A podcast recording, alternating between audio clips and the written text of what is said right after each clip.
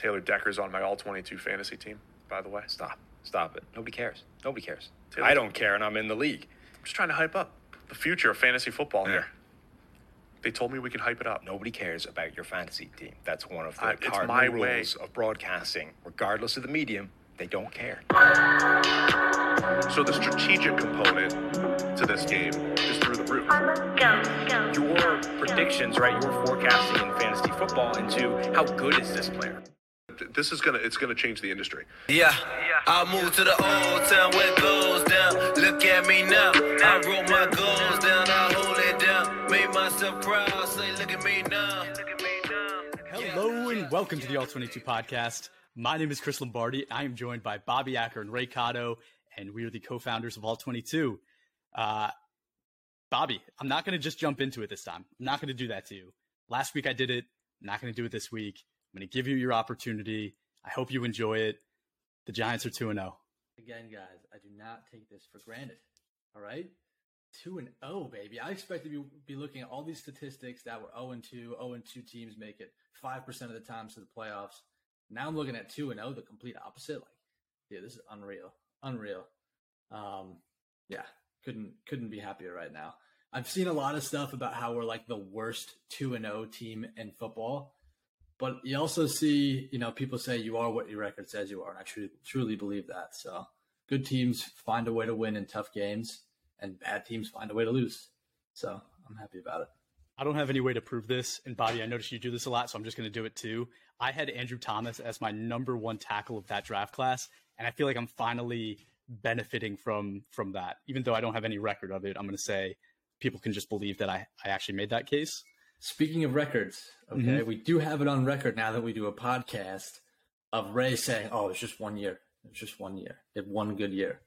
You do mm-hmm. remember that, right, Ray? Because I can find the videotape. I didn't say he was going to only have one good year the rest of his career. I just It's said the out of the two years, it was just one year. Like you know, that's all. no the implications implication. there. You know, it's like Cooper Rush miracle game, but yeah, let's just talk about you know the Giants. So I'm pretty sure you said it's one year. Relax. And now look yeah, at him. yeah, relax. highest graded tackle in the league, highest rated offensive lineman in the league, and I think it's by like eight grade points too. And How do you I feel wanna about sell- him going against Parsons this uh, Yeah, this this week? you guys will probably put him on Neal. Super cowardly move, you know, but that's probably what'll happen. I get it. Yeah. Okay, makes sense. So so when so when we get your your lineups, uh, your weekly lineups, we're gonna see your players going against the toughest matchups, right? That's that's how you're gonna set it because you're not a coward. Yes, You're just gonna you're gonna start guards that line up against Aaron Donald on Sunday. N- just to spite you now. Yes, And his plan's working. And as great as Andrew Thomas's performance was, it really was like another terrible week for offensive linemen. So like I don't want to talk about it too much, but it was a really bad one. So it's great to be the best, but he was kind of like the best of the worst, you know. But you're still 2 0. You're still 2 0. dude, it's almost a ninety grade. I'm I'm I'm happy with that, even if there's five other guys ahead of him. You know? Diminish shine. Especially the worst. especially especially I saw somebody repost the uh I think it was Louis Riddick who was going on about how he was the worst offensive tackle in that draft class and by far the worst. Straight up saying that. So it's good. You know, I'm I'm gonna take my victory lap now. I think it's time. It's, it's good. I think one more thing you can feel good about is right, like even if Evan Neal, if Evan Neal struggles a little, doesn't mean he's going to be bad, right? Like tackles take a little bit of time to develop. I think it's people have gotten so used to this like instant reward thing with offensive linemen, which Yeah. really shouldn't exist. So you know, should make you feel a little bit better about Neal. I mean anybody who's not not Nate Solder, I feel pretty good about, to be honest. Gosh. But anyway, jumping into it, we are introducing a new series today. So going forward, we will be challenging experts in the fantasy space to what we're calling all 22 verses. Uh, Bobby, do you want to let everybody know what that actually is? Yeah. So basically, what we'll do every week is we're going to go head to head against one of our friends within the All 22 community. So this week, for instance, we're going to have um, Jon Macri on here, who's a big IDP guy. So we're going to see how the All 22 guys go up against um, the IDP community. So what we did was we set some rules, right? We didn't want to just come in here and pick Justin Jeffersons and you know the Pat Mahomes of the world. So our rule was that you couldn't pick anybody for your team that was top five in all 22 ADP.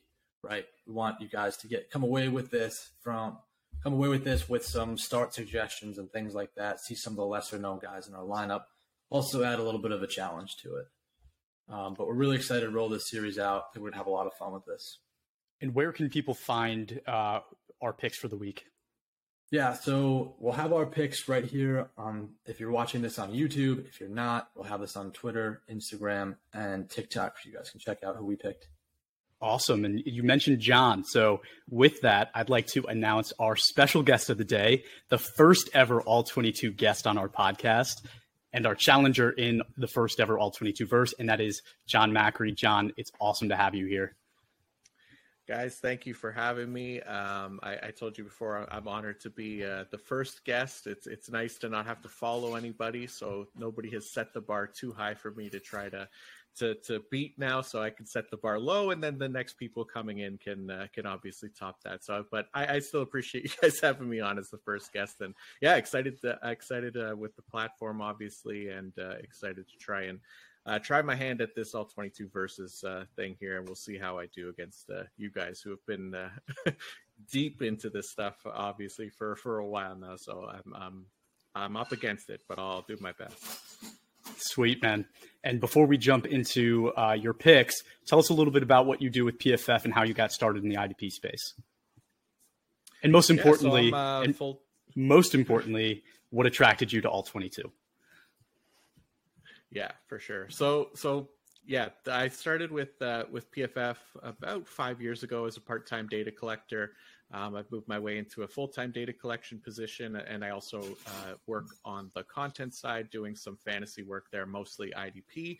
Um, and yeah, I mean, as far as the the all twenty two stuff goes, I mean, this is the main thing that attracted me to it is finding a fantasy game that actually uh, judges players based on their on-field performance. There instead of just counting stats and, and the box score stuff because that that could be a little bit misleading sometimes and um, isn't you know fully uh, it doesn't fully reflect how a player actually performed uh, in that week. So this was kind of the perfect way to do it the way you guys have built it here.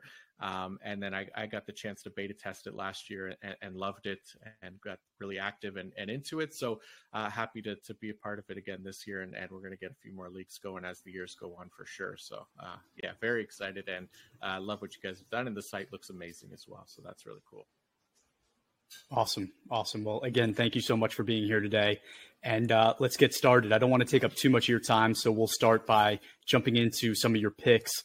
Uh, I noticed back Jalen Hurts yeah, started with Jalen Hurts. Um, I mean, even I was uh, I was a little bit surprised at, at, how high he was grading already this season. But watching the games, uh, it shouldn't really be that that much of a surprise. He's played a pretty clean two games uh, to start the year, zero turnover worthy plays uh, in those two games, which is obviously a big thing uh, to help his grade and, and maintain it at a high level.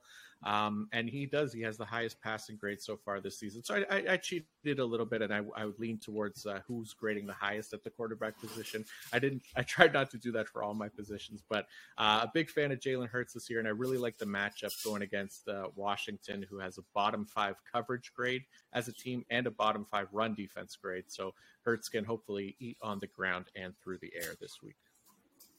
Yeah, that's a, that's a great pick. And I noticed you said that you really like Jalen Hurts for this year.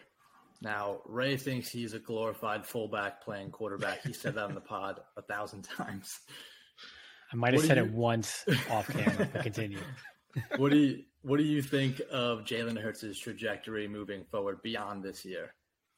Yeah, I mean, I was a little bit skeptical too, like coming when he came into the NFL, and and after his first year, you know, he didn't really show a ton. Um, there was a lot of question marks around his game, and I mean, a, a, lot of people have pointed this out, but he's gotten better each season. Obviously, it's only a two game sample size this year, but he's gotten better again. Um, so, you know, it, he, he, he has what NFL offenses uh, seem to covet, which is that uh, dual threat quarterback.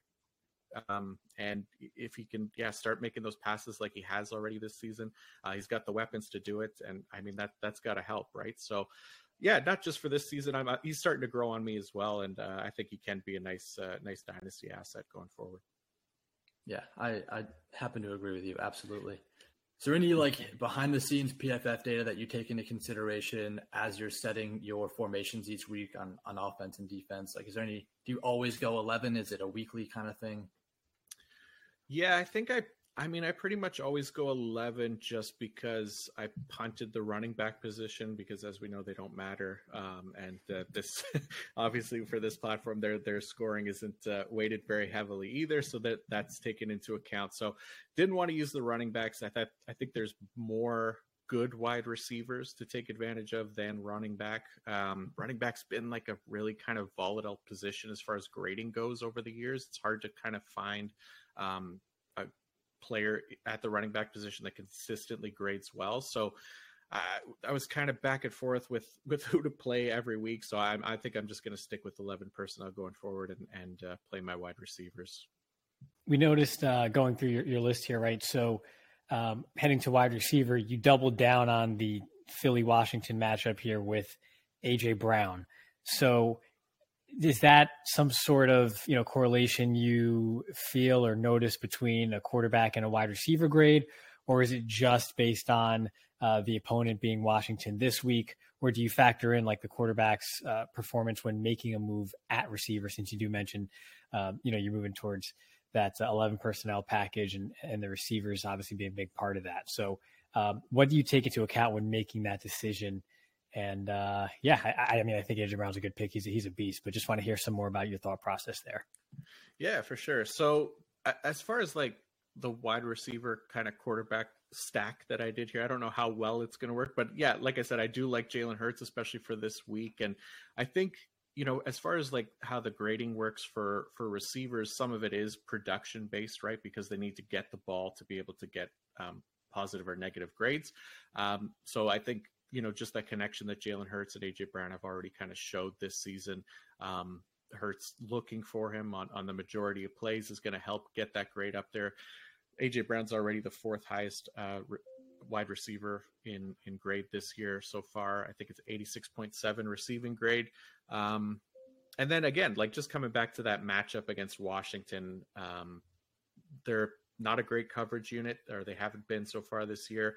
They're above average in zone coverage rate, and that's something that AJ Brown has really um, kind of dominated in. He, he owns a 94.9 receiving grade against zone coverages, um, so he's he's going to eat, I think. And uh, yeah, I really wanted that combo in there because yeah, who doesn't love AJ Brown? And uh, my my wide receivers, I, they they're kind of the obvious choices, but um, AJ Brown was one that I really wanted. I think we should have made him off limits, guys. yeah, yeah. He said top five ADP, and he was sixth, so it was, it's genius. Yeah. Just to just to recap, um, Jon's receiver group for those of you that are listening: AJ Brown, Stefon Diggs, and Drake London. Some really good picks there.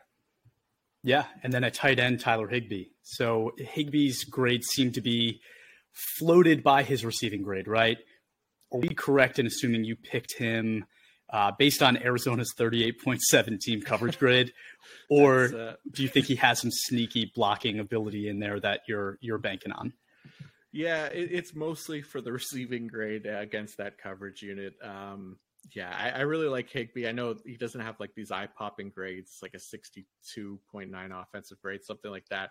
Um, but yeah, getting the Cardinals in week three, I, I really don't think they have any idea what they're doing on defense yet. They're moving Isaiah Simmons around all over the place, taking him off the field.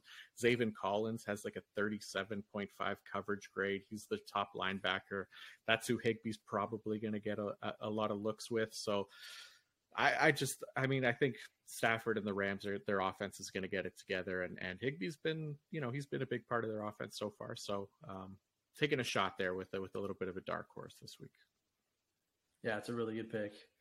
Um, going through your offensive line group now. Uh, start with your tackles, right? So you have Isaiah Wynn and Dion Dawkins. Now, Dion Dawkins is really the only Buffalo offensive lineman to grade well, which is really surprising considering how how explosive their, their offense has been right? From a grader's perspective, though, I've seen a lot like the strategy that I've seen the strategy that all 22 users often take where they try to find offensive linemen who are part of a good environment, right?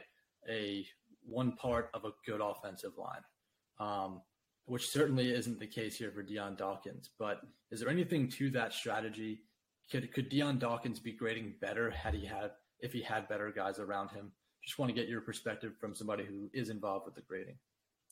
Yeah, it's a good question. Um, I, I mean, just knowing like how the grading works, it's it's so focused on like each individual player, especially for the offensive line, right? Um, you know, there there could be the occasional play where um, there's maybe not a co- good communication between offensive linemen passing off stunts or something like that. So they screw each other up, kind of thing. So in, in that case, it could probably help. But for the most part, these guys grade um, on their own, especially, yeah, looking at Dion Dawkins kind of standing above the rest of the, the, the Bills offensive line unit.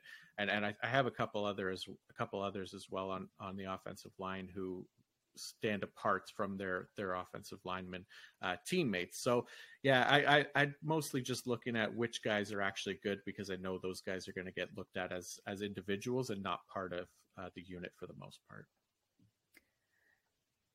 Yeah, so let, let's go into that a little bit, right? You, you kind of led us right to the next point here. So the remainder of your offensive line, right? You have Nate Davis uh, from Tennessee, Brandon Scherff uh, at the other guard spot, and then Erik McCoy uh, at center.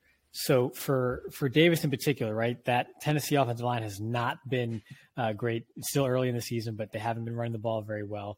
Uh, Davis has been a bright spot, but he's got a pretty tough matchup against Andrew Billings this week. Um, you know, who's been a solid player throughout. So uh, we kind of talk about and debate amongst ourselves as to um, you know what happens when you have that sort of you know iron versus iron, unstoppable force versus a movable object type thing. Do they cancel each other out? Um, you know, in the trenches have you seen you know the same thing there or, or, is there anything different that you take into account when at least when you're thinking of matchups in the trenches there on the offensive and defensive side of the ball um, when making your selections yeah definitely trying to look at matchups especially for those positions that go kind of head to head offensive line defensive line wide receiver cornerback things like that um, yeah, the I mean Andrew Billings was really the only one on that Raiders interior defensive line that that worries me. It's a weaker unit as a, as a whole. Um, and Davis is pretty much their best offensive lineman at this point since Taylor Lewan went down. Um, so I, I, feel good about him against. I hope he doesn't draw as much as many matchups against the the the Andrew Billings that is, and gets you know mixed in there against some of the other Raiders uh, defensive interior players. But uh, and then also hoping that Maxx Crosby doesn't stunt inside a ton. That would help as well. But um, yeah, I, I just feel good about the matchup. I think for the most part, the Raiders' interior defensive line has been pretty ineffective so far this season. But uh, I do like Billings. I just picked him up off waivers this week because I saw you guys' tweet uh, highlighting him. So I was like, oh, yeah, that's right, Andrew Billings. So you had a, you had a couple that. guys on this list from our tweets. Do good. I? Okay, yeah, that's good. We're gonna take we're gonna take all the credit for those jobs. yeah, yeah. Pay attention. Yeah, so even if we lose this week, we win. Okay, right, fair enough to round out to round out your offense, you had Brandon Scherff uh, in Jacksonville at your guard, your other guard spot. And then you had center Erik McCoy out of New Orleans. But guys, we have an IDP guy on here. Let's let's jump into defense. And I wanted to ask you about Kenny Clark, and I have a two part question here. So one, you know, obviously Tampa's interior offensive line is beat up. Um, thinking that played into your decision here, but really, what I want to know is when do you think we start to see Devonte Wyatt? Um, being a part of the Packers equation, and does he help to, uh, Kenny Clark when he does eventually start to make his impact? Yeah, that, that's what I've been hoping for as well. I think um, Jarran Reed, uh, who's been starting alongside Kenny Clark in the interior, not the best player uh, that uh, you know he's he's kind of known for for being like a pass rushing defensive interior player, but he's not really that great at it. He's just kind of compiled uh, stats from being on the field. He's not like a he's definitely not a Kenny Clark level uh, pass rusher. Um, so yeah, I, I liked Devonte Wyatt a lot coming out. I thought he'd get a little bit more of an opportunity early, but it's hard. Rookie defensive linemen take a while to develop, right? So um, I, I, think it could be, you know, maybe after the midway point, maybe post bye or something like that, we start to see more Devonte Wyatt get worked in there. But um, either way, I mean, Kenny Clark by himself has been uh, on fire to start the season. And yeah, like you said, he gets a nice matchup against a banged up uh, Tampa Bay offensive line. So uh, hoping that helps. And then having Rashan Gary and Preston Smith on either side of him doesn't hurt either, right? Yeah. I never, re- I never realized how long it really took defensive interior players to develop until I drafted Derrick Brown in our, our first ever rookie draft in all yeah. 22. And thinking, did I just draft a bust? But right. now it's three years in, and you're starting to see, you know, he's he's not grading so poorly. So yeah, Ed Oliver too, right from from the Bills. Um, mm-hmm. Is another guy that took a while to come on, and he had a nice uh, back half of last season, and obviously got hurt early this year, but he should be back soon, and uh, he was looking pretty good too. But it took a while, right? So these guys don't always hit the ground running like a like a Nick Bosa, for example, uh, on the edge. I always make fun of Ray for being the ageist of the group, like uh, discriminating against older guys. But you know, I definitely have a concern with Wyatt. I think he's 23 already taking taking this time to develop. Um, you know, as a as a dynasty guy, it's yeah. it's a little concerning. Yeah, yeah, you like to look at those things. They they are important for dynasty, right? I think even Devin mm-hmm. Lloyd, like the linebacker for Jacksonville, he was he's a bit older as well. There's a few guys um, who who should be good dynasty prospects, but they're they're a little bit on the on the older side. Um, I did quotations. I couldn't see them, but yeah. 24 and a half, Chris. He's really old, actually. Yeah. Oh my gosh. yeah. That is concerning then. That COVID year is uh, throwing everything for a loop. Mm-hmm. Yeah. Yeah. He'll need a so, walker next year. So, Jon, you're in a nickel formation. Um, just for those of you that are listening and can't see the graphic right now, um, your two defensive interiors are Kenny Clark and Dalvin Tomlinson, the ex Giant. Um, and your edge rushers are Marcus Davenport and Chandler Jones. I want to ask you about Chandler Jones. Chandler Jones really has not graded particularly well to this point. Something somewhere in the 50s, right? Yeah. yeah. So what I wanted to ask you, Dennis Daly, who he's probably going to go up against this week, his 13 and a half pass blocking grade. That doesn't scare you at all? yeah, that that was uh, pretty much the only reason that I chose Chandler Jones this week um, is because of Dennis Daly and yeah, that pass blocking grade is pretty abysmal. Um, I mean, it's pretty much the only reason I, I chose Dalvin Tomlinson as well, going against uh, Logan Stenberg on the on the Lions with his uh, 0.0 and 4.0 pass blocking grades. So, oh my god!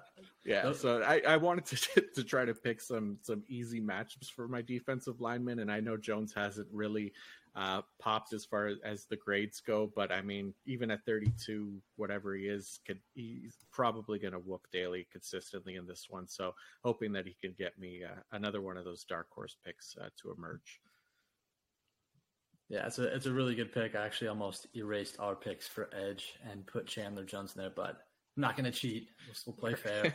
fair Maybe next week if we lose really bad this week, you know. yeah, yeah.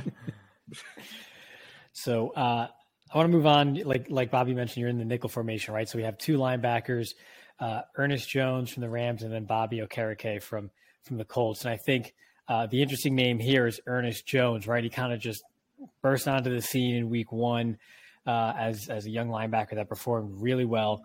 Um, so I guess a couple questions here: like, is Ernest Jones as valuable to you in an IDP format? Uh, because of course as dynasty players like like us and many others are, it kind of ruins your perception of young players uh, in season long, right? You just look, you see that age, and you go, oh yeah, that that's that's a pretty valuable asset for the long term, even if it's if there's any type of of uh, valuable performance there at all, right? Just given that age, you you sort of see stars and think ten years down the line, everything is going to just be smooth sailing. Um, so has all 22 changed your perception in IDP or vice versa? and you know as to how that you view a guy like Ernest Jones, for example. Yeah, so I mean, for for the linebacker position specifically, like I don't value it as highly in in like a balanced uh, IDP league, just because there's so many of them. They're pretty replaceable. You could find them on waivers. You just need that kind of warm body production. But as far as uh, the all 22 way of looking at it, the linebackers don't really grade that well as as a whole. It's, it's, a really tough position to play, and they get picked on a lot. So finding the good ones is really tough. So when somebody like Ernest Jones, uh, who is a younger player, like you said, like starts to show you know some splash plays and and pop a little bit in, in the grades, I kind of want to jump on them and and try to acquire them now while um, while they're still attainable, basically, because once they reach um, Micah Parsons levels, they're they're not going to be uh, as easily acquired, obviously. So, um, yeah, I, I, do like Ernest Jones. I, I, think he is a good player. Um, he's getting the snaps now uh, as well, so he should hit that snap share minimum that we that we need for him to to count in our, in our scoring. And um, yeah, I, I, I I'm I'm all about trying to acquire these guys young and and you know Jeremiah Owusu-Koramoah, Ernest Jones, whoever it is that uh, that's that's grading well that you can acquire now, especially at linebacker uh, attack for sure. Yeah, I cool. think those names were near and dear to Bobby's heart. Right. yeah, Owusu-Koramoah. Yes, that's my guy. Nice. Yeah, cool. good one. So, so, we talked about your you chose nickel, right? So we got three corners here. You got Nate Hobbs out of Las Vegas. You got Marshon Lattimore out of New Orleans, and Mike Hilton in Cincinnati. But I want to concentrate on Nate Hobbs. So a lot of the All 22 community credits Gus Bradley for Nate Hobbs' success right last year. Now with Patrick Graham, uh, you know we're seeing him kind of keep the pace. He didn't he didn't miss a step there. Mm-hmm. So how much did scheme play into your decision making in this platform? And specifically, do you think it impacts uh, cornerback even more significantly? Yeah, I think it can. Right, um, you know, playing in to their strengths, right? Some some corners are better in zone coverages, others are better in man. Um, but looking at like Nate Hobbs specifically, um, he he I mean he's just a player that I really liked. Uh, I thought he's he's he plays well. He's actually a good IDP asset as well uh, so far this season. So uh, I do have a soft spot for him. But um, I, I, do like the way the Raiders kind of used him. Right, they used him a lot in the slot uh, in Week One. They they used him more outside Week Two. So they they obviously trust him to to do both jobs um, because he's capable of doing it. Especially playing in the slot, it's not an easy thing to do. And he has this. I think is what did I put here? The sixth highest coverage grade when lined up in the slot so far this year. Um, so that that's really impressive. Uh, he's got an 80.7 overall grade on the year. And the matchup as well, Ryan Tannehill um, or Malik Willis, whoever plays, uh, and and that Titans wide receivers corps. There's no nobody that really scares me there. So corner's tough, um, but I think Nate Hobbs uh, can can be a decent scorer this week and, and beyond. Not to mention Tannehill probably won't have much time to throw with his 13.5 graded left tackle for yeah, yeah. Hoping Nate Davis is the only one that that keeps him clean. That's it. Um, moving on to your safeties. So I'm gonna probably butcher this name, but Talanoa Hufanga from San Francisco and Tyrann Mathieu. So of course I'm gonna ask you about the name that I'm probably going to butcher again, and that's Talanoa Hufanga. Um, and I kind of want to know, like, where did he come from? It's fifth round pick last year didn't play much at all. When he did play, he graded pretty poorly, and now all of a sudden he's the highest graded safety in our platform. Like what what happened? Like what what do you like about his game? What's what's what's um, raising his grade so high? And do you think this is sustainable or just like a two week thing? Yeah, I don't, not that I think it's going to be as high for for the entire season, but he's you know just kind of riding the hot hand here, and especially for for Hufanga, like he he was a player I really liked uh, coming out of college, and I thought maybe he'd have a chance to be an IDP uh, asset as well. And um, uh, he he was somebody that came out of USC and was being used as like a pass rusher. He was used in the box. He kind of did everything there.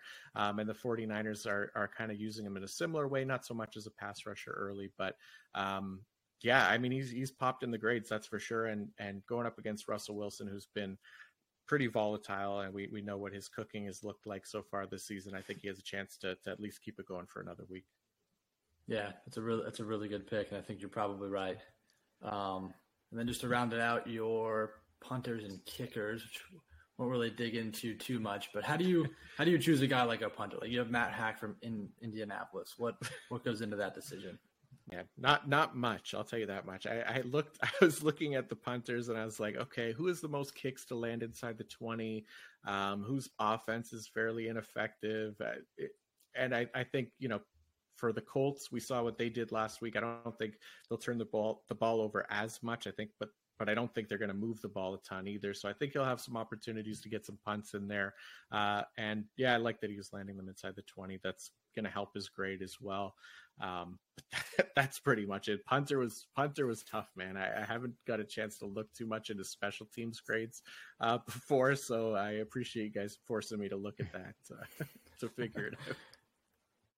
Okay, so to close out Jon's defense here, he had Kenny Clark and Dalvin Tomlinson at defensive interior.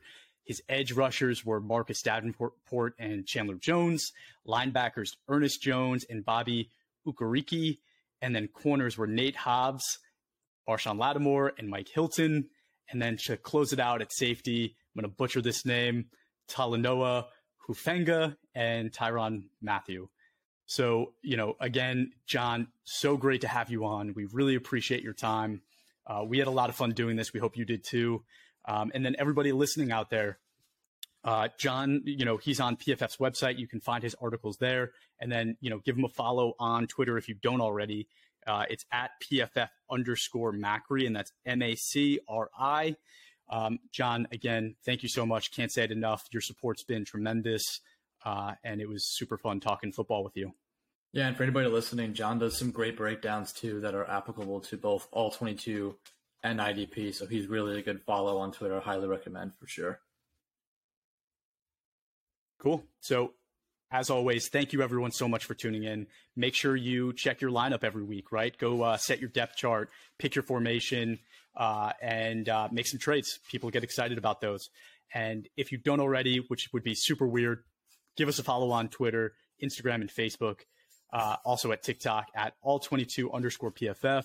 And then leave us a review on our podcast network, whether that's YouTube, Apple, Spotify, or wherever you listen. And thanks again for tuning in.